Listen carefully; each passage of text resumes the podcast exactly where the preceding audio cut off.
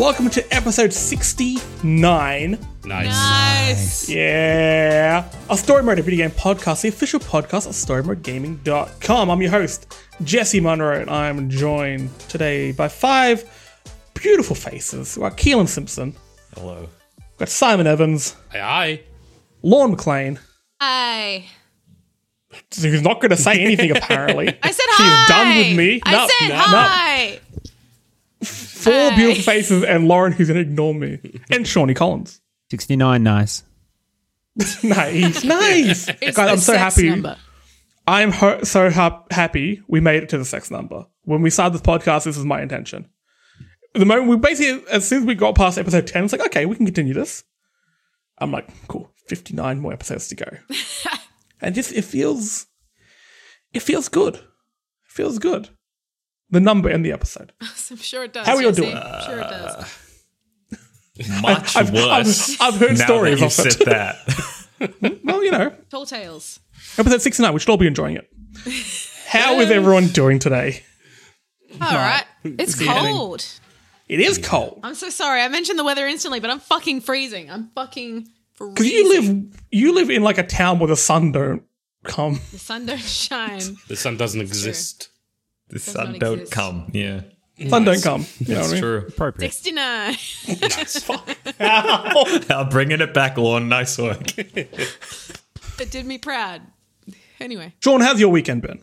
Been fantastic. It's been full of uh, a very, very, very fun game on PlayStation Is that 5. Ratchet and Clank, bit, perchance? of, bit, of, bit of old Ratchet and Clank, Rift Apart. the old Ratchet and Clank. We both finished that today, We did. and we'll get we'll get into that in a, in a, in a moment because I have have many many things to say. Um, and look, there may be a review going up on our website later on this week at storymodegaming.com. So make sure you check keep check that out. Keep an eye on it. If you don't keep an eye on it, if you want us to keep an eye out for you and tell you that it's up there, make sure you follow us on social media at storymodeaus because there'll be a tweet about it and you'll know. We also now have a Discord server. So if you want to come talk shit about games and I've been talking about footy a lot in there, music, all sorts of things. You just want to have a chat with like-minded folk. Um, jump into our social media and there'll be a link there for our Discord server. But with that, let's uh, let's jump into the week of games that was. And like I said, Sean and I have just wrapped up Ratchet and Clank Rift Apart, the new game from Insomniac, and a return to form, for me personally, of platforming games. Now, let's just go with the, the first, first things first with Ratchet and Clank, I think, when we speak about it. Um, how is this game so beautiful? How does a game look like this? It really shows off the power of the PS5, doesn't it? I Well, yeah, this is one of the few PlayStation 5 exclusives. So it's been this and Returnal for the most part. And if this is what the next gen looks like, um, for me personally, the PS5 is worth the money. Agreed. This is ridiculous. Yeah. And have you been playing it on fidelity mode or performance mode?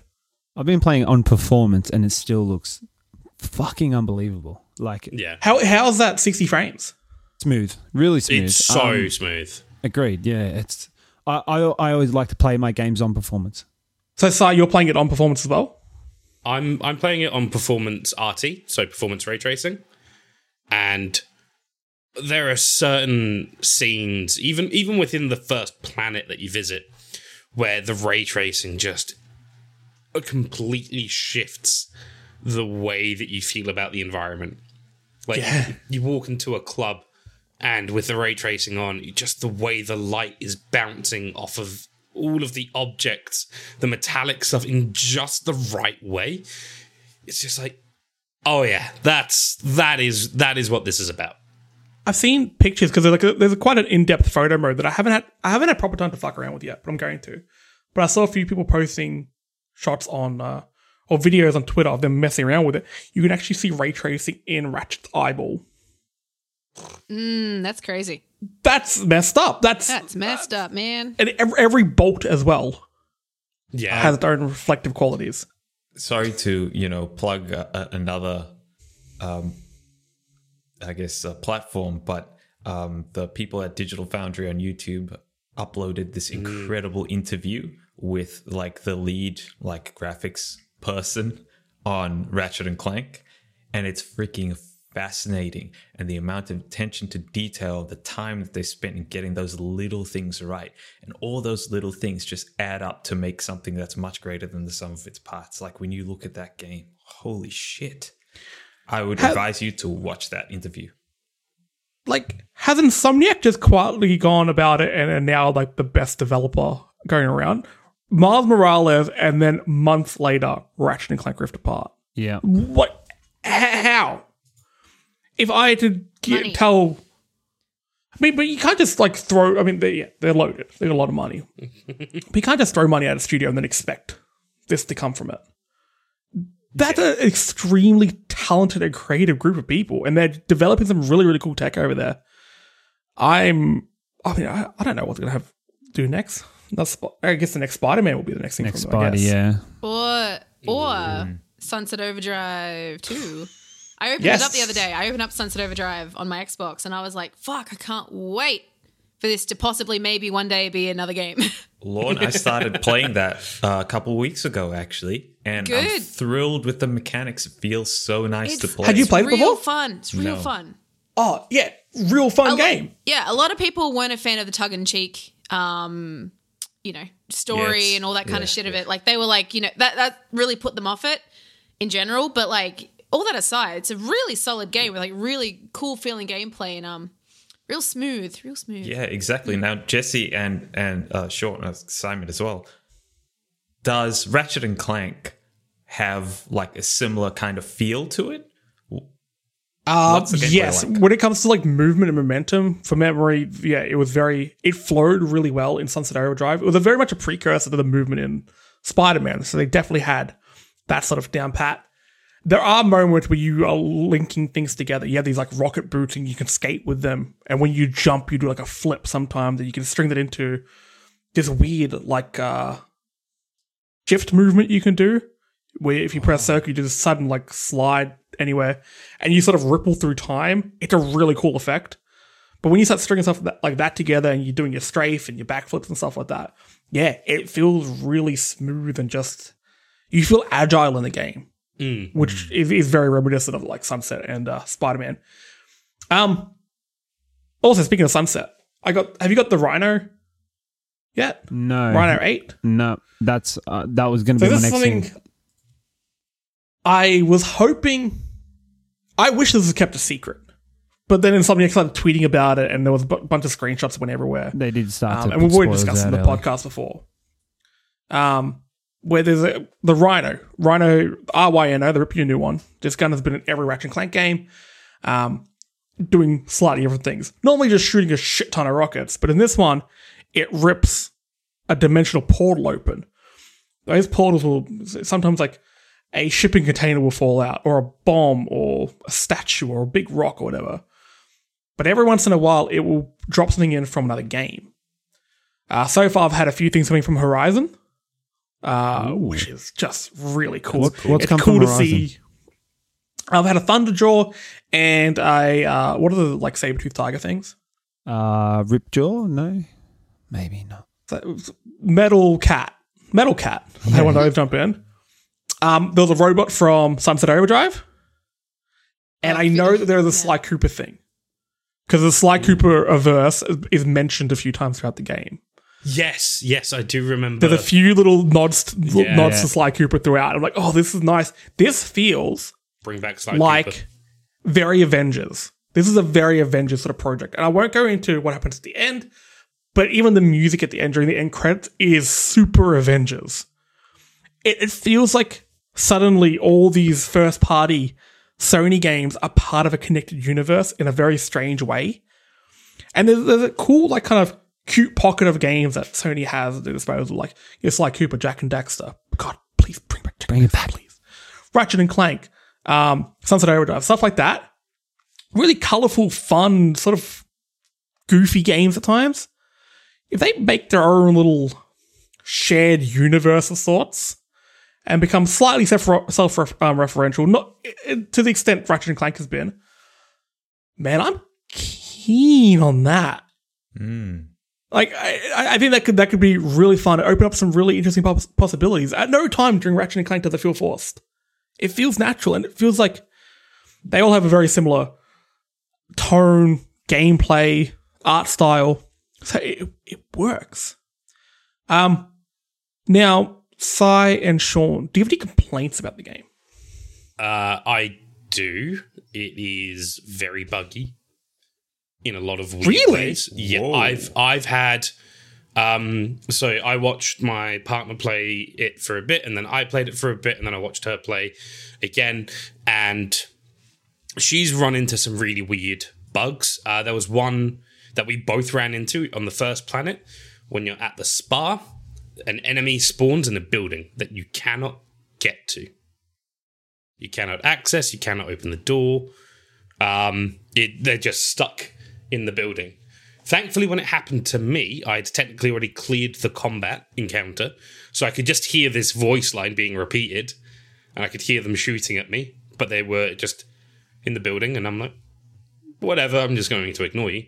Whereas for my partner, it didn't count her as having finished the combat encounter, so she had to wait for the enemy to come basically as right up to the door and then Blow it up. blow it up that way Yeah. and it was it was weird um also a few bugs where the camera's broken and gone really wonky um there was a part where i jumped on an object which definitely had collision 0.3 seconds before and then i fell right through it and That's weird because I was actually going to say, I, I would have said, I, I've not had a single problem. i've run into quite a few I've had the same bugs How as about you, you. Sean? I, I had the same one where the person got stuck. I was fortunate where their hand got stuck like halfway in the door, so I just hit their hand a bunch of times till they died. Um, Ah, cool. I've, I've had Yeah, ones that's where um, you go into there's bi- bits of levels where you go into a rift and you you get like a piece of armor or something like that. I had one where the whole thing you kind of float through space in the level, the whole thing just disappeared, and I just kept dropping to my death. That happened like Oh. three times in a row. Um, That sucks. but apart from that, like I've got no complaints about the gameplay or anything like that. They throw in different Oh, things for movement yeah. and whatnot, and the story's great. I have complaints about the gameplay a little bit. i It gets really competitive. Or it gets really repetitive at, yeah. uh, at one point. Um, I would have liked. Okay, one of the strengths of Ratchet and Clank is the amount of weapons you have, and the weapons are fun. They have some really cool choices there, but a lot of them essentially do the same thing. I have like three weapon wheels now. I think I've got every weapon you can get in the game so far. And this is a lot of things that I'm just not using. So, like, there's an electricity gun, which is phenomenal. It's probably my favorite gun in the game. But that sort of takes over from using your basic blaster or the buzz blades. You don't really need to use them if you got the electricity gun because it does the same thing of has a wide spread of attack, it chains to enemies.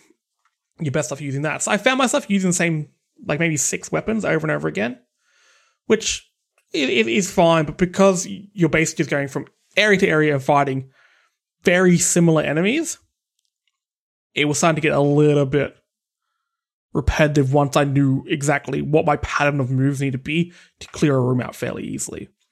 Um, so that was getting a little bit annoying, but again, that's kind of what you expect from these sort of games. Uh, Platformers do get repetitive because you essentially are doing the same things in, in different locations. Something I will never get sick of though, in Ratchet and Clank games, is rail sections. Mm. Now there is a rail section in this game which I'm putting up as my favorite video game moment since the um, ashtray maze and Control. I'm not going to give away too much because Simon, I think you're actually pretty close to it now. Does the term the fixer mean anything to you yet? Uh, I watched that. I watched my partner play it. So Okay, I there's a part. I'm not going to give away too much here, but you're using the rails and you're going between. The, actually, there's there's two rail sections. There's one where you're going between dimensions, and there's this one where there is a very large robot that's interacting with the track and like knocking pieces off. And sometimes you jump on the robot, you grind along the its back and things like that. It is the coolest action sequence I've seen in the game in fucking years. It is amazing. Insomniac set pieces, because I'm thinking about like Miles Morales and stuff like that, are top. I, I, I think the best going around in gaming at the moment. They are fun. They are cinematic. It, they're and they're interactive as well. A lot of sometimes cinematic moments in games they kind of make you take the back seat. No, these ones you can fuck up. Yeah, well, that's really actually something I was going to say. Is uh, there was an issue when when I watched my partner play it. There was a, a section where you're supposed to jump to one of the wall running bits to avoid an obstacle. Um, first time she tried that, she actually phased through the wall, Ugh. ended up on top of the object, but the camera was still stuck below, so we couldn't even see where Rivet was. We're like, what the hell? And then she took, like, she tried to walk and uh, spawned underneath the object and fell to her death. And it just completely killed that moment then, and it was like, ow. I, I kind of, you know, for a game this sort of ambitious and with this much going on, bugs are going to be in every game. Ah, look, it's one of those. So hopefully they get patched out early. Because yeah, I've been lucky. I haven't got any yet. But I think if, if you're getting that many, hopefully they're patched out soon. The thing that I'm finding though is that Ratchet and Clank is quite forgiving with its checkpoint system. Uh, Yes. If you do die in those segments, it spawns you back relatively quickly. Um, so it's yeah, it's frustrating, but it's never such a major setback. It's not like in certain RPGs where if you get stuck on an object or a quest doesn't load properly, You have to start the whole thing over again. Hours of gameplay. Oh. It's like oh, you lose maybe a couple of minutes at most. I've um, given up on so many games when that had to happen. Like completely just be like, I'm not touching them again. Hmm. Um, were the like the initial releases of Miles Morales and Spider Man were they buggy at all? In your Oh, yes, he experience? he gets bitten by a bug. Yes, That was very witty of you. That was- that's why it's called Spider Man. I, have got to give you that one, actually. Yeah, like I can't even be mad. Because I was so dead faced doing it. Uh, s- but Miles Morales had a few issues, um, but not this many. But also, it was a much smaller scale game. yeah, Um, and then the original uh, Spider-Man on PS4, I don't think had that many overall.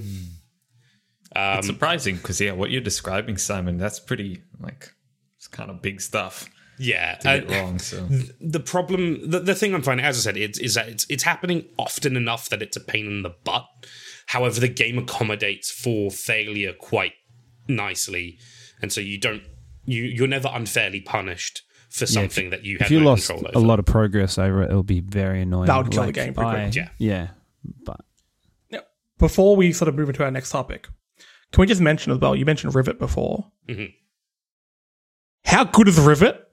The characters introduced in this game, I adore so goddamn much. I had an interesting conversation with a friend who's already finished this game ahead of me, and I said, like, controversial, but I like Rivet more than Ratchet. I, I think I'm in the same boat. yeah. ooh She's uh, really well written, really well acted, and she has a kind of complexity to her, which I quite enjoy. You may not, it may, it comes later on in the game, where she gets really, really good, but I like her a lot. Um, and I also like how it's something like, yeah, look, if you get weapons and upgrades from one character, just go to the next one because, you know, i magic, why really appreciate that yeah Uh, I liked it, and it's just it, it it's kind of showed uh, shoot away with one line from Miss Zurkon, the uh, yeah the sales bot. He's just like, "Oh, good news! Our silent, uh, our mutual friend yeah has been buying us stuff, so we'll share them between you both." I'm like, "Okay, good, good enough for me. That's cool." Yeah, I, I I like that. I appreciate that, and I also think um, it it lends itself quite well to experimentation when you do max out a weapon, and you go, okay, cool. Well, I don't need to use this weapon for any reason other than obviously just for the sake of the fact that I know what I'm doing with it.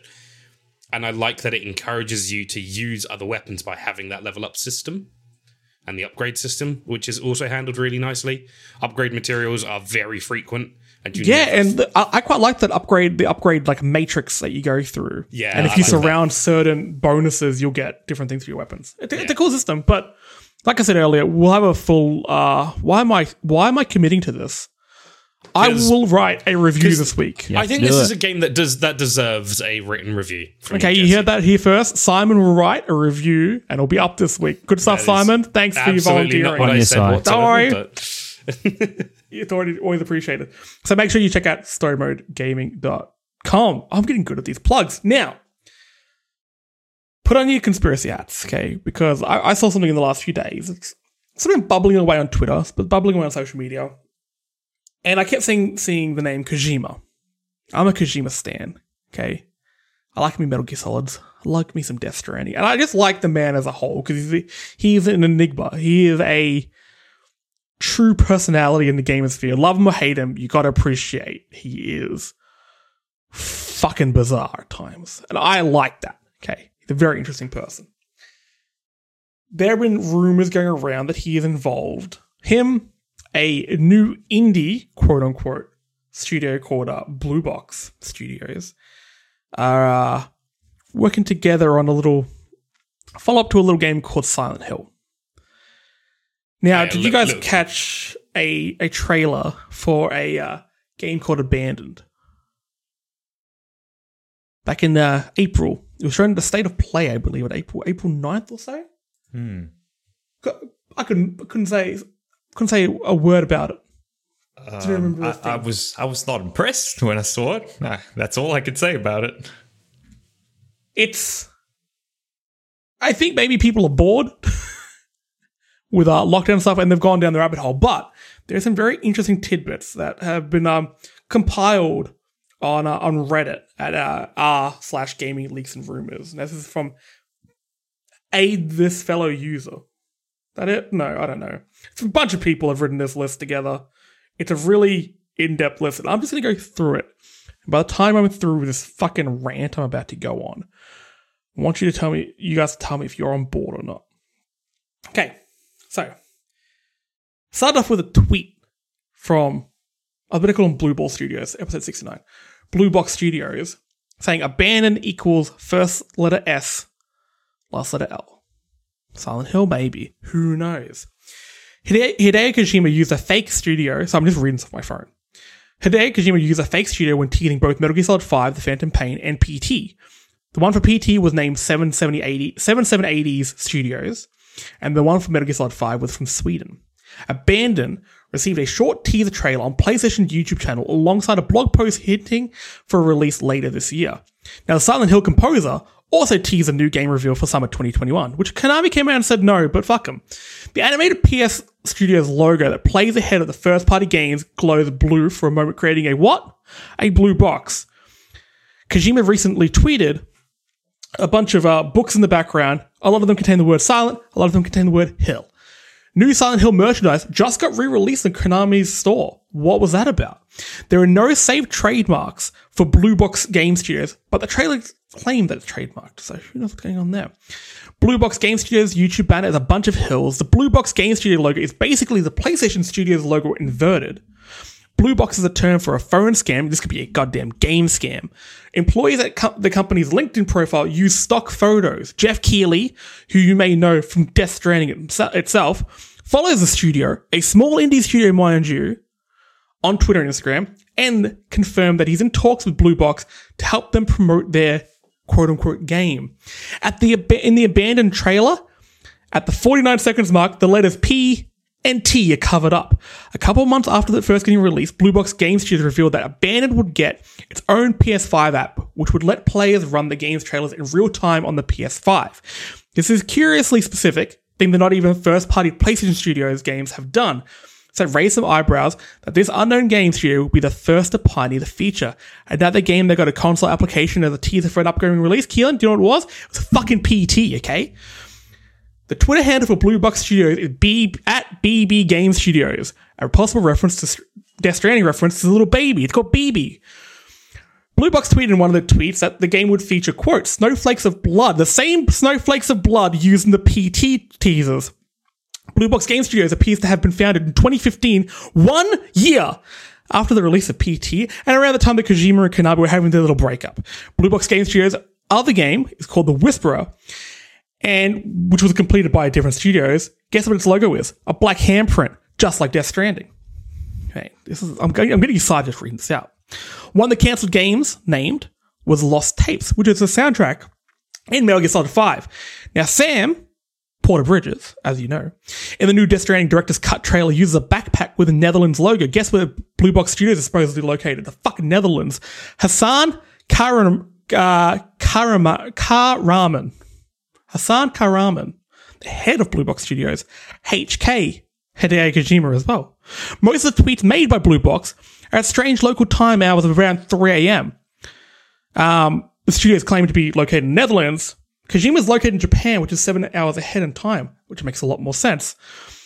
Hassan Karaman has an account on PSN with a total number of uh oh wait sorry scratch that one. That one's stupid. I'm not going to bog down my whole rant with that one okay? But this Hassan guy line, has a youtube channel called 2727 silent hills was cancelled on april 27th Karaman has a uh, ps store account which is sneaky warrior that uses Siren Head as an image. Junji Ito reacted to Siren Head a few months ago and implied about working with Kojima. Hideo translated from Japanese to Turkish means Karaman. Now this is a good one. I like this one, okay? Which is the last name of Hassan Karaman, the head of Blue Box. Both their names mean hero in their respective languages. And this is the one where they've gone too far and they've lost their fucking minds. Hassan Karaman has an Apple Apple App Store profile with a bunch of low quality asset flip games under his belt. The only app that's not a game is called GoFit XL, which sits under the health and fitness category. The description of this app says at one point personal training program. Lauren, what is another term for a personal trainer? A PT, Jesse. PT. it's happening. End of year. There's a abandoned game. It's a Silent Hill game that was abandoned, and like like Konami abandoned Kojima. Even if you listen, if you watch the video and the trailer for this game, it's talking about like you know being left behind and stuff like that, not knowing if you could go on, but fighting through it, just like Hideo Kojima did. Now I don't buy into it. This is some QAnon shit. This is like holy fuck. I don't you know? buy into it. What about the head transplant doctor that happened a few years back with with Kojima and Metal Gear and all that stuff? It's just, it's- sorry, I'm just, I'm just saying that Kojima and conspiracy theories are all. No, wait, wait, wait. You remember this Italian head transplant thing? Was how was that linked? wait, what did I miss? What? There was like a doctor in one of the Metal Gear Solid games. That was like a reference to like someone getting a head transplant, and I don't know, it was something. We Yeah, we discussed it on our old podcast once. There was an Italian doctor who was going to do a head transplant. Because I remember a discussion with somebody who's like, is it a body transplant or a head transplant? I think it's a body transplant. I'll find it. I'll find out, and I'll, I'll get back to you. Do you think there are the possibility this is hap- this could happen, or do you just think I've been out in the sun too long? I think not only have you been left out in the sun too long, but you've also been left in the washing machine too long, put in the dryer for a bit too long, I've and shrunk? f- yeah, you've your brain shrunk and Yeah, it's smoothed out a little bit. And Well, hey, Jesse didn't Look- come up with this. He's just Sorry. reading off a. I, I- like, I, I I, could have put this list together. This is this is put together by smarter smarter minds than I. Okay, and I like when people go down this this route. look, Because look, I'm, it's it's weird, but if anyone, anyone in gaming is going to do this shit and has done similar, not to this extent, shit like this before, it's Hideo. I love spaghetti Kojima. Exactly, Jesse. Look, I will not deny that that if anything, if anyone in the gaming industry is going to be this batshit insane, it is absolutely Kojima. I will accept that, and there is obviously, with that in mind, there is that small part of me that's like, yeah, but what? What if? However, even for Kojima, this is beyond excessive. I think, like, this is I think okay. nah. I think when you actually fact of the dial it back, getting- I actually don't think it's this that big of a leap. It, aesthetically, it looks very much like Silent Hill. The name thing is something he's done before. I think with uh, one of the Metal Gear Solid games, or possibly PT. I can't remember which one of uh, them it was. Uh, one of the creators was like an anagram of his name when they didn't want to say that Hideo was involved with it directly. It may have it was probably PT in that case. Um, the Blue Box Studios makes sense. The like PlayStation Studios logo is that blue box. So having that changed to a proper PlayStation Studios um, developer makes a lot of sense. Um, I guess the thing that comes out against it is Blue Box has come out and t- they tweeted and it's like, uh, just no, we're not working with Kojima. They came out and put it, pr- said it pretty boldly, but then they always have This is going to be one of those things teasers. where they came out and they said, "No, we're not working with it." Everyone's like, "Shh, they're lying," and then they're going to come out. It's really going to be, "No, this is an entirely different game," and everyone's going to be very mad at them. yeah, Yeah. It, it, like we told I- you I- the truth. We told you that months ago, and it's like, "Well, you fucking shouldn't have let us on." Well, that's the thing. I think Yeah, that's exactly. this could be Why did a, you tweet a- at three in the morning when Japan's ten? this could be a very clever tweet. The whole like starts with S, ends with L sort of thing. Um, a very supposedly clever tweet that's gotten out of hand. And it, re- it'll really suck if this is a small indie studio. This is going to hurt them because there will be backlash to it, and just just how fucking gamers are. Don't be like that. I'm interested to see what this abandoned game is, nonetheless, because it's got t- tonally. I'm into it. Um, but look, I don't know, Sean. What do you think? I think all eyes are on their release now to see how it turns out. Um, I like, I love when people string shit together like this and it makes you think about it. And like all the shit you're saying, I was like, fuck, I really hope this turns Yeah. out to be this, man. But if it's unfortunately not and it's some little indie studio, they're just doing a game, they're like, hey, we just want to release our game. There's no Kojima shit. It was a perfect arc but- that I went through while researching this of like, no, no. And then you get to a like, wait, yes, of course this is. And then you get to the end, it's like, no. But look, we'll wait and see. It's probably going to help them sell copies though. Mm, Oh, yeah, because people will play it hoping for hints of the next yeah. fucking Metal Gear Solid game Yeah. because we're all insane. Well, that was fucked. Speaking of fucking, episode 69. So we thought we would do a little topic on the best relationships in game. The best ways you can form relations in game. Because let's face it, that's an act you have to be pretty close to the other person to do. So, we all have games slash genres, subgenres of games we're going to discuss. Where you as a player have agency over the relationships that you put together throughout your your journey. So a lot of games have incredible relationships. Like, you know, God of War, basically all the PlayStation first party games, where they are written narratively formative to you know the relationship and stuff like that. But there are other games where they give you a bit of agency, so we could all play it slightly differently and all come away a little bit, a little bit mm, different with how we uh like or dislike other characters. So you know what? I'm just gonna take. I'm just gonna pick up the ball and run with it, and just say as my game, RPGs as a whole. Screw you guys. I'm taking all the good ones. So Fallout, Cyberpunk, Mass Effect, Dragon Age, blah blah blah blah. These games use dialogue options to let you talk with um other characters, form bonds, form relationships, sometimes make enemies. As a whole, do you guys like this mechanic? Yes. Yes. Yeah. I think it can be done better. I think it has been done better, but we'll get to that in a moment.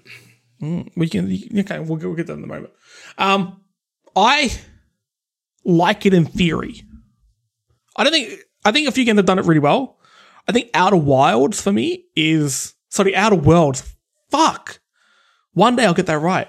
Outer Worlds did it well because look, in a lot of games there is sort of three options you can have with a character. I hate them. I don't mind them. I'm gonna bang them.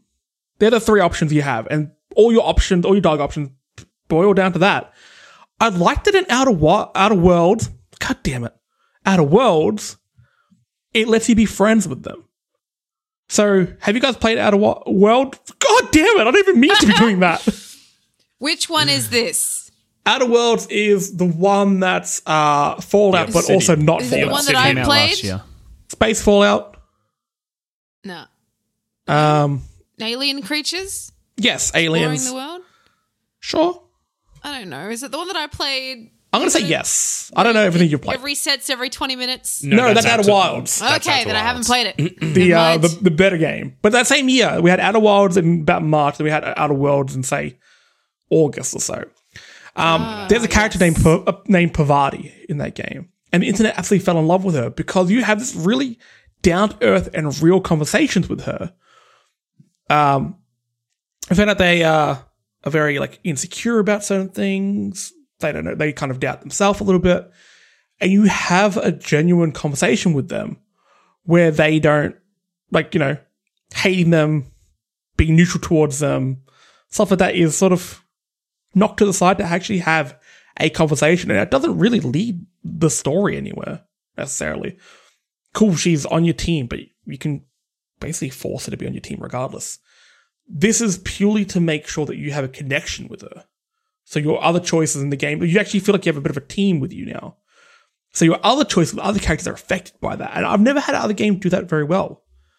because other games kind of just boil it down to those three options. Cyberpunk was kind of ham fisted with how they did it, especially when you. I think if you're going to make some characters you can speak to in games, um, you make it that you can um, have romantic entanglements with them, if you will. It needs to be across the board. I think it doesn't matter which character you're playing, which gender or whatever you're playing as.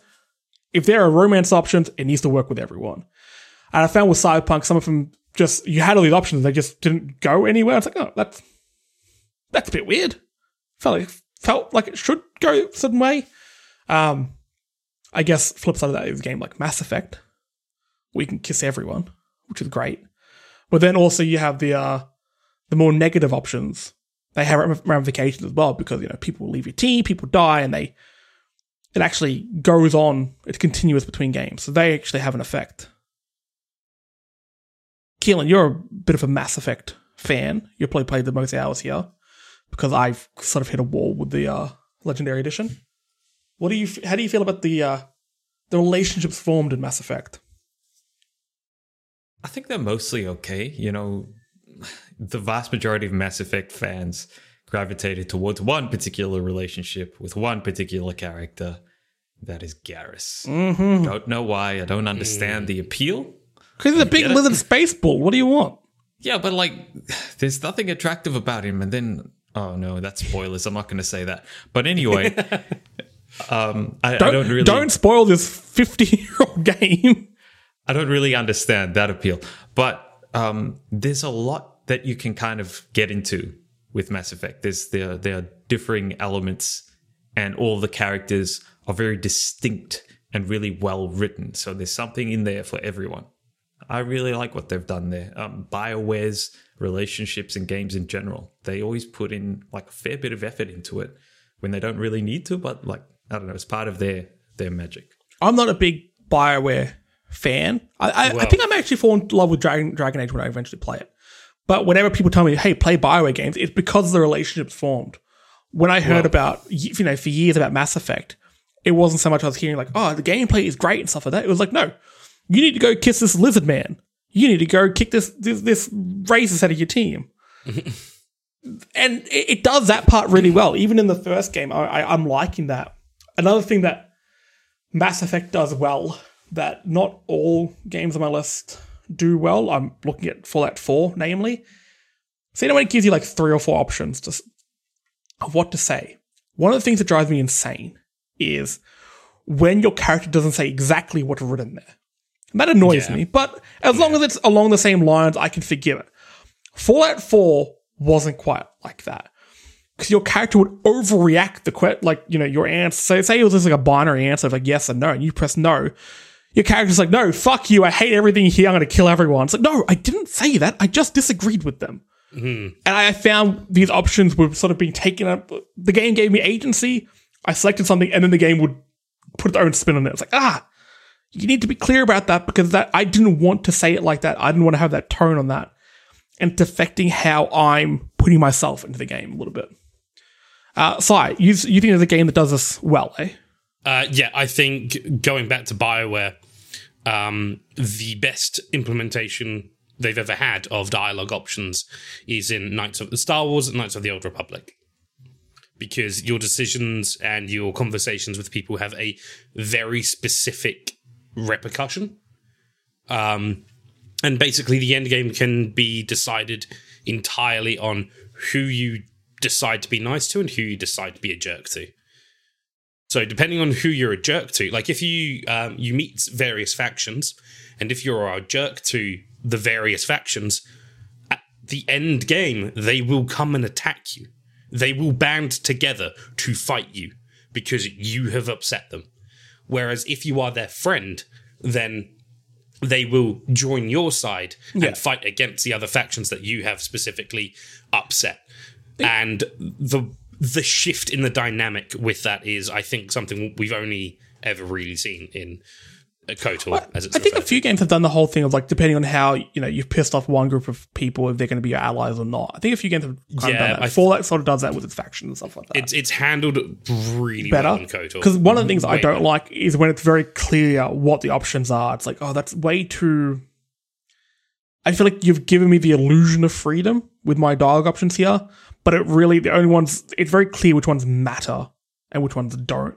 And that bugs me. And that's why I like Outer World, because it's kind of like, hey, a bunch of these don't matter. A bunch of these are just genuine conversation you can have with a person. Uh, this is for relationship building, not for story and narrative direction. I, I like that a lot. Um, didn't like any of the gameplay. Fucking hate the gameplay of Outer Worlds. Um, but if they can continue that in the sequel, look, I'll give it a go. It's a bit more in depth. Now, Kills, you're in a game that uh, I thought you were going to go in a bit, a bit of a different direction with, but I'm very intrigued by this one. You're talking about a game that we don't really mention often on this podcast. It's a bit of a. No, not at all. We've Not all. never, No. ever spoken about is it pronounced before. Hardy? Ha- Hades? Hades? Hades. Hades? Hades, baby.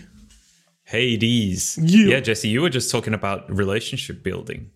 And I think that's why this game is so fascinating. There are, there are romance options in it. Obviously, a, a lot of the game is about building relationships, the relationships you build, the gods who grant you uh, boons, but you can actually build relationships outside of those as well with three different characters. So you have Dusa, the I Gorgon, love who I love Deuce so much. yeah, Deuce is Deuce is uh, energetic, I guess. Um, who looks after the um, the Hades realm Maintenance, I forget what cleaning. It's called. Yeah, yeah, she's basically in charge of maintaining all of the stuff there. You have um, Thanatos, who is basically the Grim Reaper, um, and weirdly, your half bro- adopted half brother, step Something like sibling, that, yeah. something Really? like that. I thought they were banging. Yeah. Yeah, there's that to it. So anyway, I think they were trying to jump on a on a bandwagon there. But anyway, um, there is also Megara, the Fury, who is one of the bosses um, on the first level of the game. I have a question to ask you. How spoil spoilery can we get with this? Look, spoiler alert for, for Hades, a game that came out a year ago and that everyone should have played. And if you haven't played it by now, go play it. Coming to consoles real soon. Holy shit, what a game. Spoiler alert. Okay, great. The reason I love um, these relationships is because it builds gradually and like it, it's slow. It is really, really slow. And you just end up spending a lot of time with these people. So you are talking to them every time you die and you come back. You're having a conversation with them quickly if they're hanging out in the lounge or something like that. You're giving them some nectar or you're giving them some ambrosia, something like Yeah, that. That's not euphemism. No, Episode 69, baby. no, Bruh, bruh, actual bruh. nectar. Mm, yeah. come. and okay, okay, Jesse, yeah. you've derailed me now. Come on. and um, you're talking to them and you know like in real life a lot of the time you build and develop relationships with people who you're in close proximity with megara for instance she fucking hates zagreus she despises his guts all she wants to do is murder this boy and slowly and gradually you continue to be nice and consistent to her and she like softens to you slightly but she's still like i hate your guts but It's my much as I job to kill before." you, but I like yeah. you. Yeah. and and it slowly changes into that whereas with dusa she has this professional admiration for you and she's kind of just like looking at you like oh my god you're so good at what you do i really admire you all of this stuff and zagreus misinterprets that as romantic interest so you are following this entire romance storyline thinking that Dusa likes you and you're doing all the things that you would do in like a uh, in an RPG or like a dating sim and stuff. You're giving her the things that she's asking for, the gifts and stuff. You know that whole section reminds you of?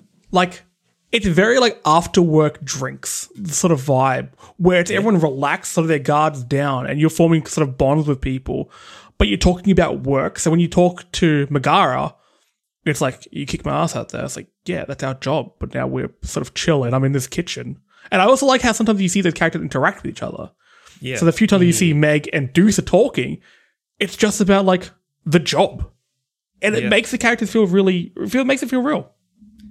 And you know, it slowly starts to stop just like a like a real relationship. You know, you stop talking about work a little bit or like a little bit of the personal bleeds into that. Deuce starts telling you about her motivations and why she works so hard and why she's so dedicated to her role.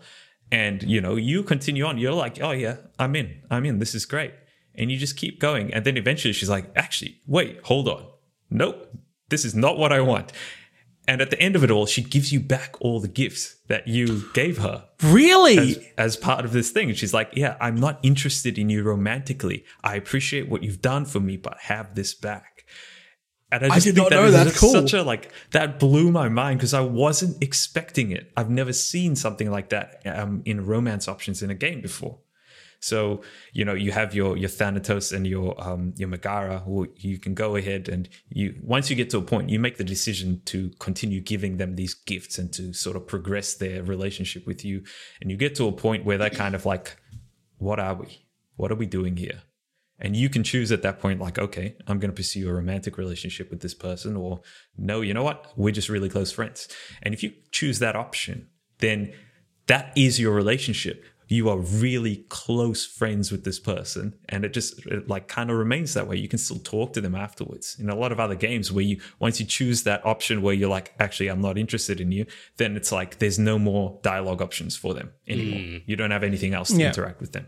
I kind of want to change my answer now and, and go talk about Pyre because Pyre has really good um uh by Supergiant Games Hell has yes. really good uh relationship building in it as well. So I just feel like Supergiant Games are really good at the kind of I don't know. It, it's not necessarily romance options, but it, it's growing a relationship with characters and and um uh yeah, like gifting them things, kind of giving them some favoritism, but not necessarily it leading to you having a cutscene where you go sleep with them. You know, it's just like Right. the connection you have with them yourself, and that would lead to decisions further down the track. Because like in Pyre, um, you know, for anyone who hasn't played that, you get to send people back to the surface world and never see them again. But it's like, do you send them back because you love them so much and you want them to succeed and be happy? Or do you send them back, or do you not send them back because you want to keep playing with them and see where your relationship progresses to and see what you can kind of get out of them? I like all the Supergiant's options. really good with that, man. Yeah, Well, well, I think one, Supergiant's one of the things that they get right here is knowing that there is a line between sort of neutral and romance. There is a lot Hmm. of space between there, and Respect. kind of like what I mentioned with in the RPG the games, respect. it's it's really annoying when they don't have that res- like respect kind of like respectful friendship section where Outer Worlds did, and like you know Hades and Pyre do as well. Now with Hades, Keelan, you played more than me. Can I bang that Thanatos? Yes. Sick, cool. I'm gonna I'll keep playing the game. Yeah. That's not the point of the game. It is. I thought they were already banging these two. Yeah, he's he's they're step siblings, so it's kind of weird. Yeah, it, it's But- it's very front page of Pornhub, but still, It's not out of the ordinary for Greek gods. exactly. Exactly. Yeah. Didn't like yeah, Zeus yeah. turn into a horse and fuck a goat or something like that? They're they're mad for it. Look, Zeus Good for turns them. into a lot of things and fucks a lot of things. yeah. friend of the show This episode is rated R. for really horny. content. All right, let's um Man, I loved Pyre. Jesus. let's move into a game that turned out to be hornier than I expected. Um, when I when I saw our our, our good friend Mo Mocha streaming it on uh, her Twitch channel, um, Lauren, what game have you got? So I have a little, uh, little well-known indie title, uh, nicknamed by nicknamed, I mean fully named, Stardew Valley. I was Um, wondering where the hell you were going with that. Called fully named SV. called SV. Um, well, so Stardew Valley, right? You know, it's it's a little farming simulator, kind of Harvest Moon resource management style game. You know, so you go into it, you you've been told you've got to take over this farm that you've got given from your grandfather. You know, after his passing, you got to you got to fix it up. You got to make it make it good. But what you also can do in this little town is form f- meaningful friendships and relationships with the town people, and that's a part of the game that is is is talked about a lot um, in the reviews and all this kind of stuff. But what I didn't realize, at least when it first came out, so I started playing it after I saw a giant bomb review actually, um, and I didn't realize the extent and how far these relationships with these other town folk go. Um, so when you kind of see the reviews, first off, you know, it talks about the the lay of the land and, and building up your your farm and and um, like the the mining and the and the combat and all this kind of stuff to it. But when you go into the town, there's obviously like smatterings of um of town folk that you can talk to. Like you know some who are like older like older people, like you know the mayor and the grandparents, and some that are actual children and all this kind of stuff. And then there are the uh, I think there's five of each gender now um, of town people who you can form nice relationships with. Um, and that's the side of the game that is probably the biggest part of it, to be honest with you. Um, it's just, I didn't realize how special this game was going to be to me when it came to forming relationships because um, you don't think too much of it. You know, you kind of, uh, when you've meet all these different characters, they're very surface level stereotypes. And that's fine because, I mean, that's kind of what games are really you know you have a jock character you have an emo character you have like a, a depressed character like this is just kind of how these games go about but when you kind of um, start forming these relationships these characters just like open up on these really deep levels that are honestly sometimes very depressing and sometimes like they just like really tug at your heartstrings. And i think that's what good writing is in these in these type of games is when you are um when you're playing these titles and they just make you care so much about these little characters that you you walk past every day and um, especially when you're going through uh, these areas and you know you're doing some some combat some mining or you know just kind of exploring the land a little bit and you come across items and you're like oh you know, Abigail would really love this. I'm going to keep this for her. I'm going to give this to her next time I see her. Or like when you're walking down the street at a certain time of the day and um what's his name? I think Shane like comes comes walking by, walking out of the pub and you're just like, "Oh, there's Shane. I'm going to go say hi to Shane." And just like how these games can just sidetrack you completely with with how how you want to form these relationships with these little characters. Um it's a beautiful little game. Made me very surprised, you know. I was shocked It's, when when you when I found out you could form relationships in this game because yeah, I, I was watching Mo play it, and I'm like, oh, it's like a farming simulator game. It's it's Mm-hmm. kind of like Animal Crossing, but you make a farm. Cool. No, I, I it, it's fully about like you know what do you do? Who do you speak to to form relationships? You can marry people in the game. I don't know it's that deep, and Mm-hmm. I, you I'm can have kind of worried that if I play it, I will not stop you will it. you will yeah, exactly that's that's honestly that is why so when i first started playing it i think i probably put and i know this isn't these are rookie numbers but i put about 150 hours into one farm on one account um, and then when i made my own account on a on, on a separate um a separate steam profile i think it was um i put in maybe like another 50 into another one and i've i've had various long marathon playthroughs of it on the Xbox, on the Switch, and on all different kind of areas. Um, but yeah, I think when when I first started playing, I was like, oh yeah, cool, these are townspeople, whatever. I, I knew from the Giant Bomb review I watched, I knew that you could romance them, but like I was just like, oh yeah, cool, you know. Eventually you'll tick all the boxes and it'll say, Do you want to marry this person? I'll be like, Yeah, right. like you know, eventually it'll be something like that. But I think um what made this because this was uh, my game of the year and our, our previous um, media sites game of the year for 2015 i think it was 2016 that it came out um, was based purely on these relationships. So i remember going through and kind of speaking to one of the characters. He was a the football jock. His name was alex. Um, I remember just because he was always at the front when I went out uh, walking through the town, and I was like, "Oh, yeah, sweet, yeah, no, I'll go talk to Alex because he's just at the front." Um, and after you interact them a little bit, you give them gifts. You gifts they like as well. Um, they have gifts they they love, they like that are neutral and that they really hate. Um, once I gave him a couple of gifts and stuff, his star, sorry, his heart rating went up and every character, um, every few levels, you get like a cutscene. And I was not expecting a cutscene at all. And I remember walking No. to the town um, on a day that he was at the front, so it gets triggered. You know, certain times of day, certain weather, etc., whatever happens. And a cutscene formed, and he was just at the front, and like you know, he made like a kind of a cute comment, you know, about my character, and I was like, oh, oh, this is so nice. Oh, this is so interesting. And so I did, I was like, okay, cool. Let, let's go on from there. And let me tell you, it got freaking dark. Like they like suddenly I, I was um I went and saw him at nighttime, I think it was. And he was um out the front talking to like a dog in a kennel or whatever, and he started talking about like his abusive alcoholic father and how he used to beat his mum and now his mum's dead and his dad's in jail and he lives with the grandparents. And I was just like The fuck? and there's one character, that Shane, who I mentioned earlier, full on alcoholic. He tries to kill himself at one point, and in Stardew like- Valley.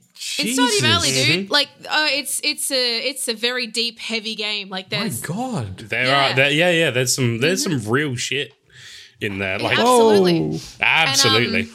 yeah. And so, like, obviously, me being very emotional and emotionally tied to different characters, especially, oh my god, when when we go to another game further than list, oh, the amount of uh, hours I've sunk into the relationships in this one, but um.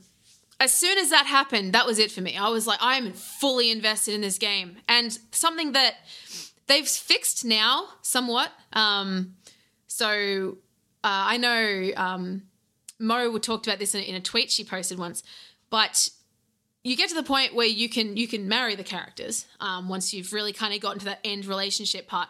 Um, but once they uh, when, when you marry them, they move into your house and you can have kids and all that with them. And like as soon as you brought them into the house, they lost all their personality. So like I had Alex, who was like this, you know, this jock dude. Um, and you know, he'd be all like, oh, fucking football and whatever. Like, and you know, he had his own um way of speaking. And then when he moved into the house, I'd, I'd go up and greet him, and he'd be like, "Hello, darling, how are you going today? Working on the farm today?" And I'd be Ma- like, marriage, "Who eh? are you?" Yeah, right. Ruins Skyrim everyone. wife style. Oh, Yeah, yeah. like Yeah, And I I've was- cooked you a pie. Yeah, literally like and he so they bring their own like room into the house. They build like their own little room which has like their personality. And Oh, so sorry, I'm just in, moving in. just moving the big room. There's like this room with a treadmill and shit, and the wallpaper had like soccer balls on it, and I'm like, what, what is going on? What is this? Um, they've since fixed that because that was a really big um, issue that a lot of people had. So um, one of them, one of the main, so I think the most popular male character um, before they brought in, uh, they voted in a couple ones who were non-romanceable. So when they're non-romanceable, sorry, you can still get all their heart events and you can still build relationships. It's not just ones you romance. Um, anyway, he's this absolute emo character who has like the emo fringe and he wears all black and black hair, black everything. Plays in a band, Jesse. I'm wearing red today. I'll have you know. Um, Yeah, wearing red it's the today. color of blood. Exactly. And he's really hard to get to know. Like the first couple times you talk to him, you go, hey, and he goes, ugh. and it's just like, I bought you some coal, sir. Please love me. And like, yeah, he would he would move into your house and he would say like, "Good morning, my sweetheart. How are you, how was your?" And it's everyone was like, "What the what the fuck is this?" Doesn't bullshit?" work.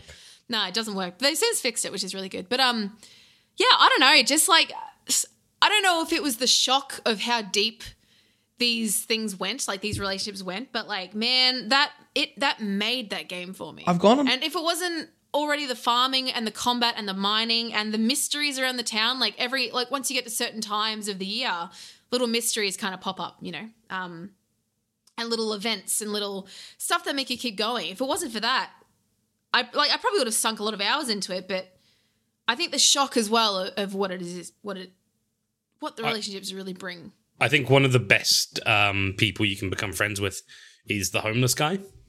Oh, Linus. Yeah, because he is so friendly and is like massively ostracized by everyone else in the village because he's a homeless guy that lives in a tent just on the outskirts of town and ah, he's Mm-hmm. creepy and smelly or whatever. But he's just genuinely really sweet. He's Yeah. just like so lovely, and you're like, why does everyone hate you? There seems to be true groups of people, people who play Stardew understand it, and then people who don't understand it at all. Because I've gone on such an emotional journey with this game, having not played a second of it. I thought at first it was a farming simulator, then it went to, oh, I want to play this because, you know, there's going to be more than one hole on this farm. And now I'm going to be absolutely emotionally devastated by it. And I think I'm going to play it. It's on Switch. It's on Switch, really right? do that. It is on Yeah. Switch. Done. My next it's game. on Switch. And it's it's not even, like you can um you can kind of get everyone as well to a certain point. So you you can kind of romance them all and then make a decision at the end and then they all hate you. Can you divorce a character? Perfect. Yeah. okay. Yeah, yeah. Nifty. And you can also have um, you can also have kids with them and stuff too. But I'm not. I just I don't think kids are really. I think the kids happen, but they just happen. You know, like it's not. Real, real life, yeah. They don't you know, like just like real life. They don't really add kind of too much to the end. It's just like okay, I have a child now as well. So just imagine A imagine little a little thing. the little dialogue box comes up and says, "Oh no, the condom broke." Nine months later, oh no. Ah. Well, What a shame. Oh god, no. let's uh, move on. Simon, you have a game that I've I've never played before, Undertale. Mm-hmm. What up? Uh, so the fact you haven't played Undertale is a shame. Genuinely. Most things I It do are a shame, to be fair. one of the biggest subversions of RPG tropes you could ever experience. In every way, every shape, every form, this game is awesome. And I wholeheartedly recommend it to basically everyone. It is a game where essentially what uh, there's referred to like three different paths. There's the genocide path, there's the neutral path, and there is the pacifist path. And it sounds like I'm exaggerating, but I'm not, because essentially the genocide path is you kill every single character, like every single enemy you fight. Every single one. You kill all of them. That's not what genocide means. Oh no, in this case, it is what it means. Oh God. Yeah, there are repercussions. And based on whether or not you kill people or don't kill them, you'll have different interactions with some of the bosses and some of the more crucial characters. And that also affects the boss fights in and of themselves.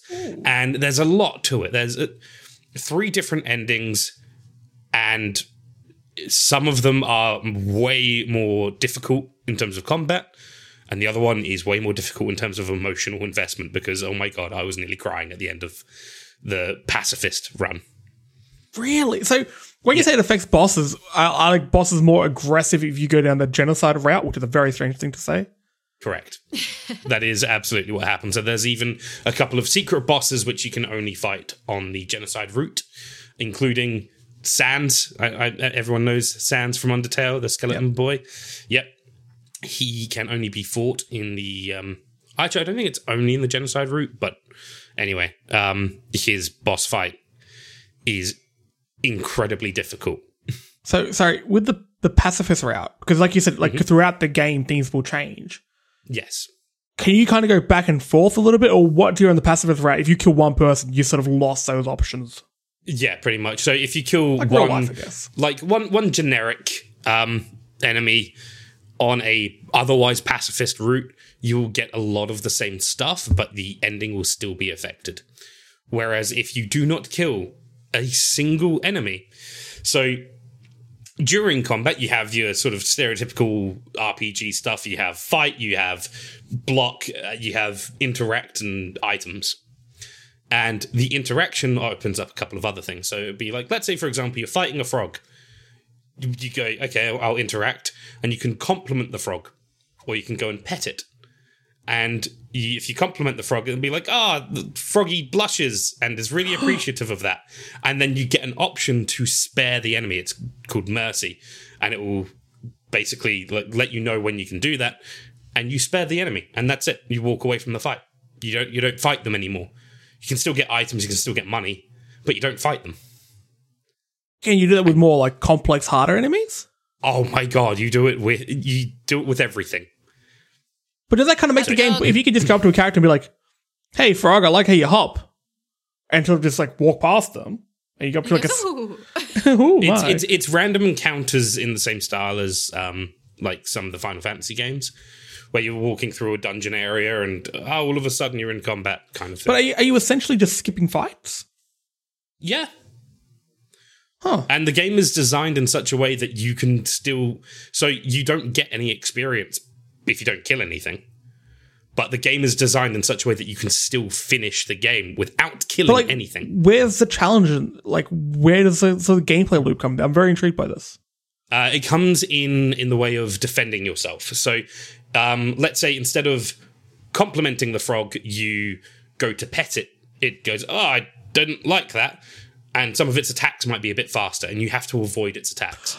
Oh, okay, so they'll still attack you. It's not like you go up to them and say, "Hey, attack you. cool skeleton, I like your Yeah, hat." Jesse. like, "Oh, it- come on, it's, pass." it's like a little.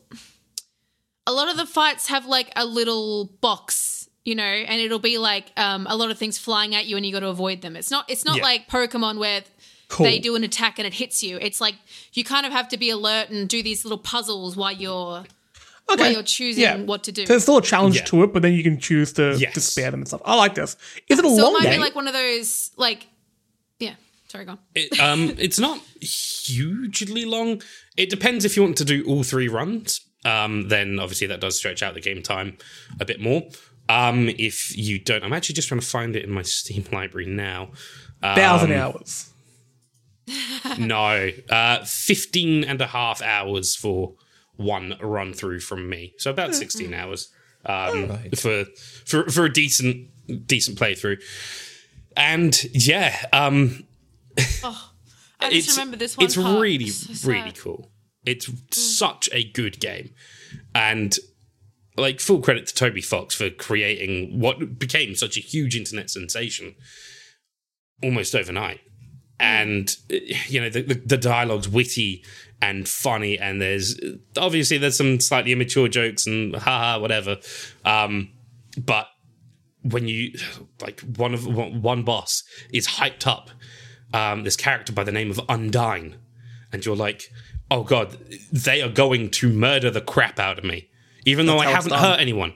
I haven't I haven't hurt anyone. Like I'm innocent. I I just I don't and they're like you're going to have to fight them. You're going to have to fight them. And then you get to the fight and you run away. I think Rick. And then they chase you down. you say it's a nice frog. And then they chase you down and you're like, "No, I want to run away." So you keep trying to escape from them until they corner you. And then you're trying to essentially just defend yourself. And then another character that you saved earlier on and didn't fight will then come and interrupt and be like, hey, whoa, whoa, whoa, hold on, guys. I think there's a misunderstanding here. And uh, you get really, really good moments. And then you learn more about Undyne if you don't kill them and like how they really enjoyed cooking and things like that. And it just adds so much to these characters. And you go from them being, oh, these funny little 16 bit sprites to actual characters that you care about because you decided to not beat the shit out of them. You decided to try and be their friend, and you get to be their friend. It's really, really, really well done. Hmm. It's a Lauren, you're going to mention a part of the game. very creative game, huh? You're going to mention a part of the game that got you. Well, spoilery. Uh, There's a dog couple. There's a couple of dogs. Oh, yes, the There's dogs. a couple of pups, and they were in my playthrough. Uh, they attacked me, but they were too busy loving each other. They were like kissing each other and stuff. It was like they went to attack, but like it kissed kissed his wife on the cheek or whatever. Yeah. And I, I I killed one of them. I killed the fuck, man? The man dog. I killed the man dog, and uh, the wife just wouldn't stop crying. What? And I had to leave. Why did you kill him? Damn. Felt like it. We just learned a lot about Lauren. Yeah, Look, I was I was playing it into like you know doing a bit of both, bit of bit of column A, bit of column B, and I think I got I was like, oh, what what's can't going do to a bit of both of m- if the options are murder and not murder. Yeah, because you know once what, you I can, a Jesse. murder, you're You a murderer. I murderer. can, I can. No, I can. Well, I mean, I can't. like I real can life. that's- what I want. that's the Yeah, um, no, that's the they, um, neutral run where you you kill um, the generic uh, encounters, but you don't kill the bosses, and you get again some different dialogue, and you're treated differently, and um, it, it actually even affects like the towns that you go to. When you go to a certain town, depending on how many things you've killed Like, or how please you've don't come in. uh, yeah, they actually will stop you from coming You were into covered in various blood. shops. This is horrific. We saw you kill that much. dog wa- dog husband over there. Oh, it was it was so sad. It was like they were just like in love, and I killed one. Like I, I killed one of them, and then it was just like I go to hit the hit the the wife dog, and it was like she sobs. She's like, "Don't worry about it. I'm love." already dead I'm on the like, inside." Yeah, literally. And then I'm just like, I'm sorry. Anyway, that was a sad. That was like one of those things where you're like, "Ha, I want to see what happens," and then you just feel like I'm a monster and I deserve to be punished. Well, speaking of uh, games that can have uh, sad repercussions on the, the choices that you make, Sean, Telltale's Walking Dead, and I guess the Telltale games as a whole. Tell us about them.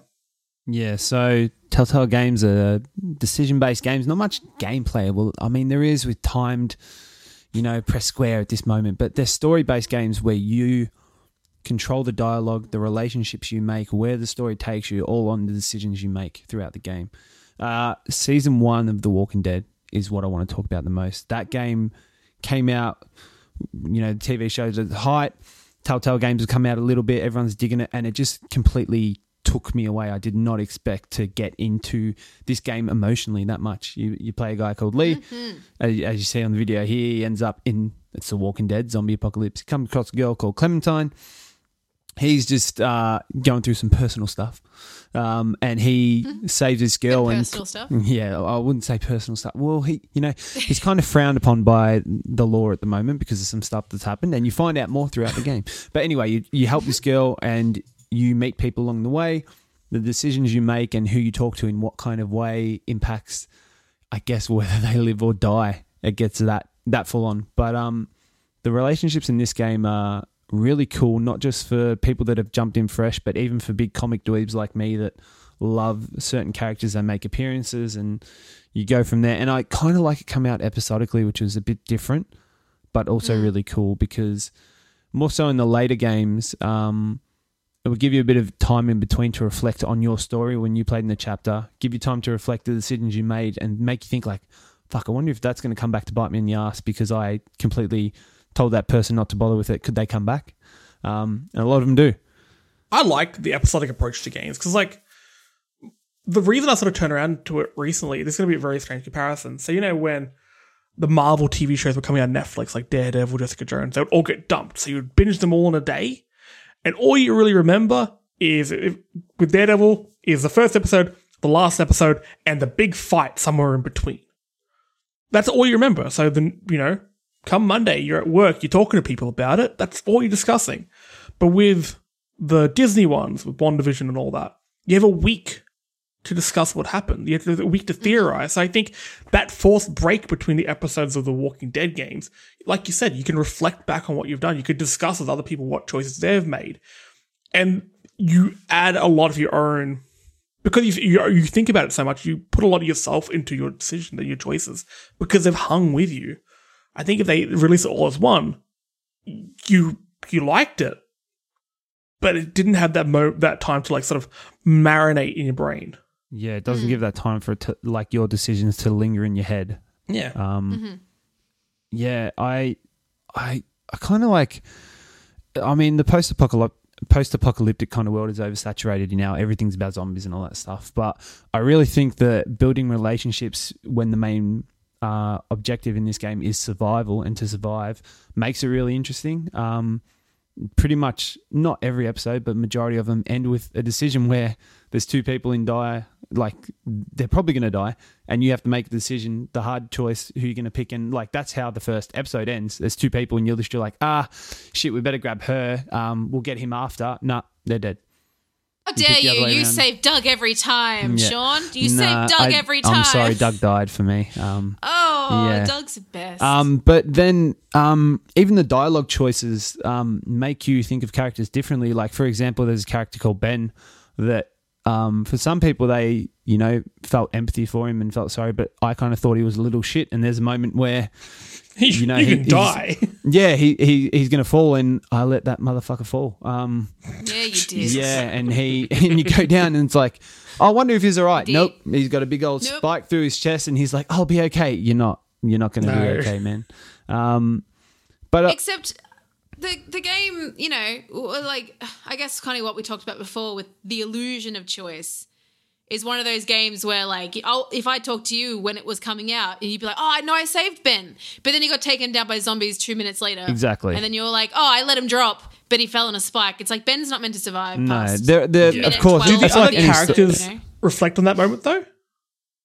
yes. Yeah, um, yeah, yeah, Definitely. yeah. I mean, they'll comment on it for sure. Yeah. Yeah. they'll see how you do something. Um, They'll make a comment. I, I don't mind. I don't mind that. Like, he he could die either way, but they might be like, I can't believe you let Ben fall. But in mine, if if Ben died by getting eaten by zombies five minutes later, they're like, wow, Ben really. wow, guys, you see that? that he died. Fucking zombies. oh, shit! Zombies Whoa, through the what the- fence Crazy! Some sort of Walking nowhere, Dead. like they always do. Some sort of titular Walking Dead. Name of the game. Could, could you imagine us five in a in, in a zombie apocalypse? I'd be dead in like I've four discussed minutes. this. Discussed this a million I'd times. with a lot sacrifice you within the first I four would, minutes. Yeah. Simon. I, of a I would. Uh, I wouldn't. I wouldn't live. I No, would I wouldn't want you to live. suffer, Jesse. That's all. I, I would wouldn't okay. For one, Keelan would ditch us and live forever. Yeah. Like he would live for like 130 years somehow. He he will live longer in a zombie apocalypse than in a non-zombie apocalypse. I reckon. You know it. Um, Sean will take down the most in very quick succession. I imagine I- you'd like tying knives to a skipping rope and just swinging I around your head. literally have a replica Negan bat behind me with the barbed wire and blood on it. So I'm, I'm good go. Nice. Didn't come with the blood. Did I earn that. Did not know. That's Um, added DLC. Simon and I would kill each other. You, Yeah, you'd find this probably like why they why did they uh why did they die? It's like oh Simon made a Final Fantasy reference and he just Jesse snapped. um, You know, Jesse, it's free. I can just imagine like Lauren Up to sort of level befriending 60. the zombies and just being kind of chill chill about the whole thing. I couldn't be bothered. They didn't come just to couldn't they don't come to your country town. You're just like I'm fine. this zombies are for We're them already city zombies. slickers. Well, as long as long as nobody sacrifices me and pushes me off a off a thing. Now, Telltale games are they're not something that I've really played. Um, Get around Please the. get around it.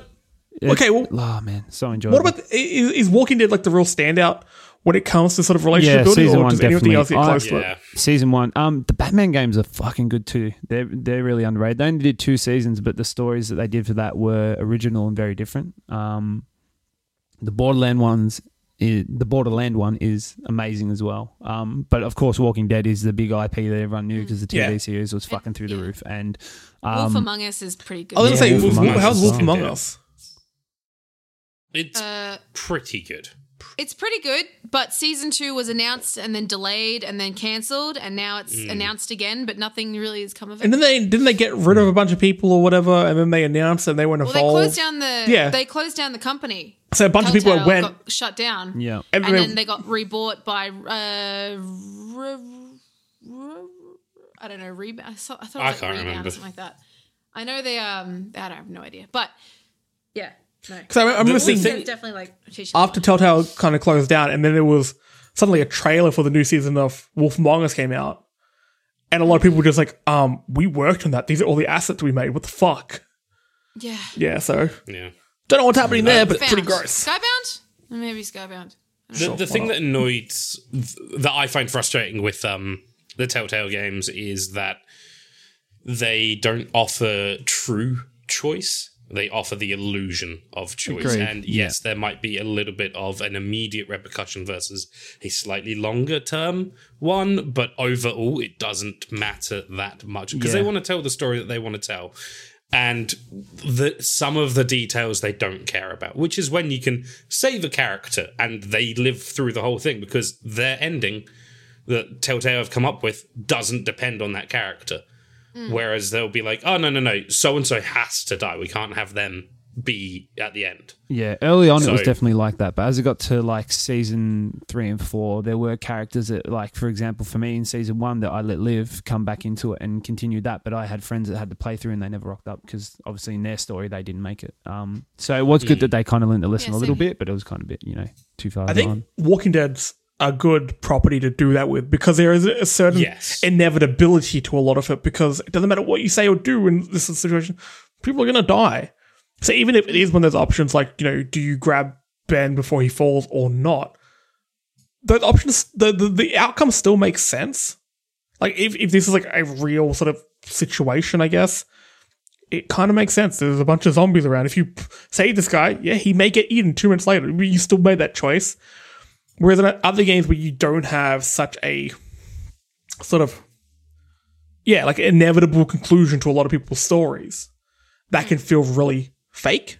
So I think it, it hmm. it just works well with Walking Dead. But I see what you mean, Simon. It can, it essentially is a illusion of freedom, but that illusion of freedom works in this environment because yeah. there is an illusion of freedom that you're going to get out. Sort of thing.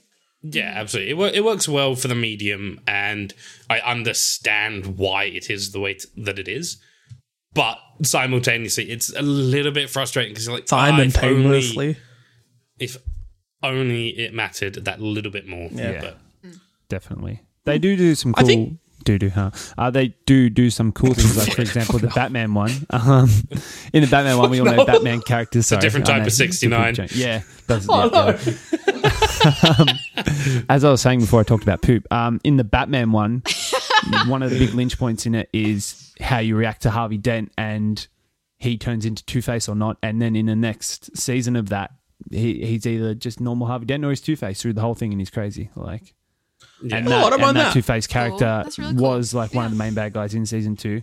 But I was good to him, and I didn't see him at all. So So, But so like his said, decision to go to become Two Face or not was really just a flip of the coin. Yes, Two Face reference. Got one from him. hey, I'll give So I like that. I think overall, with all of our, with m- most of the choices we've discussed here, what we all want from games is a middle gr- with, with relationship problems is a, is a middle ground. Yeah, That's the, that's the big thing. We want to become friends with people because once you get to like love interest or romantic interest uh, with the character, you got nowhere else to go. But with friendships, they can become a little bit more complex, and that complexity in a character uh, adds a lot to how you connect with them for the for you know for the better or worse. So let just let us have more more of your Parvatis in games. Parvati's a sweet angel. But I think we should uh, wrap up episode 69. Yes. nice. Um, to wrap up there. So, look, like 69, we gave you a good episode, so you think you should go on Spotify and iTunes and give us something back. Drop us a review, subscribe, whatever you need to do. Keelan checking his head at me with that one, fair enough. As always, a big thank you to Fan Critical Podcast Network for all their support and for hosting us and all that type of stuff. While you're on iTunes and Spotify and all other good podcasting services, check out their stuff. They had a bit of a relaunch recently. Got a bunch of new shows, and they are goddamn good time. If you want to keep up to date with all the video game news going around, and fingers crossed my Ratchet and Clank review by end of the week. Oh, why do I keep doing this to myself? StoryModeGaming.com. If you want to see when that goes up, make sure you follow us on social media at StoryModeAUS. That is Twitter and Facebook and Instagram. Of course, we record these live on Twitch every Sunday night. We have a bunch of other streams as well, gameplay streams. We have live recordings of love letters. That can all be found at twitch.tv forward slash story mode AUS. And if you want to chuck a couple bucks our way, we are on Patreon. Just search for Fan Critical, and you'll get access to a bunch of bonus goodies. I'm getting good at that outro. Guys, Well done. episode 69, it was a pleasure. hey, yeah, it was. Yeah, it was. Yeah, it was. Nice. I'm feeling comfortable. Sean, Keelan, Si, Lon, thanks again. Hope you guys had fun. Thanks, guys. Everyone listening, thanks for joining. Everyone in the chat, hang around. We're going to, uh, you know, stay around a little bit, do a bit of a post show with you guys. Um, and if you're listening at home, hey, join us next time. Um, but in the meantime, play some games, stay safe, and uh, bye. Mwah! Bye bye bye. Bye. Bye. Ba ba ba ba ba.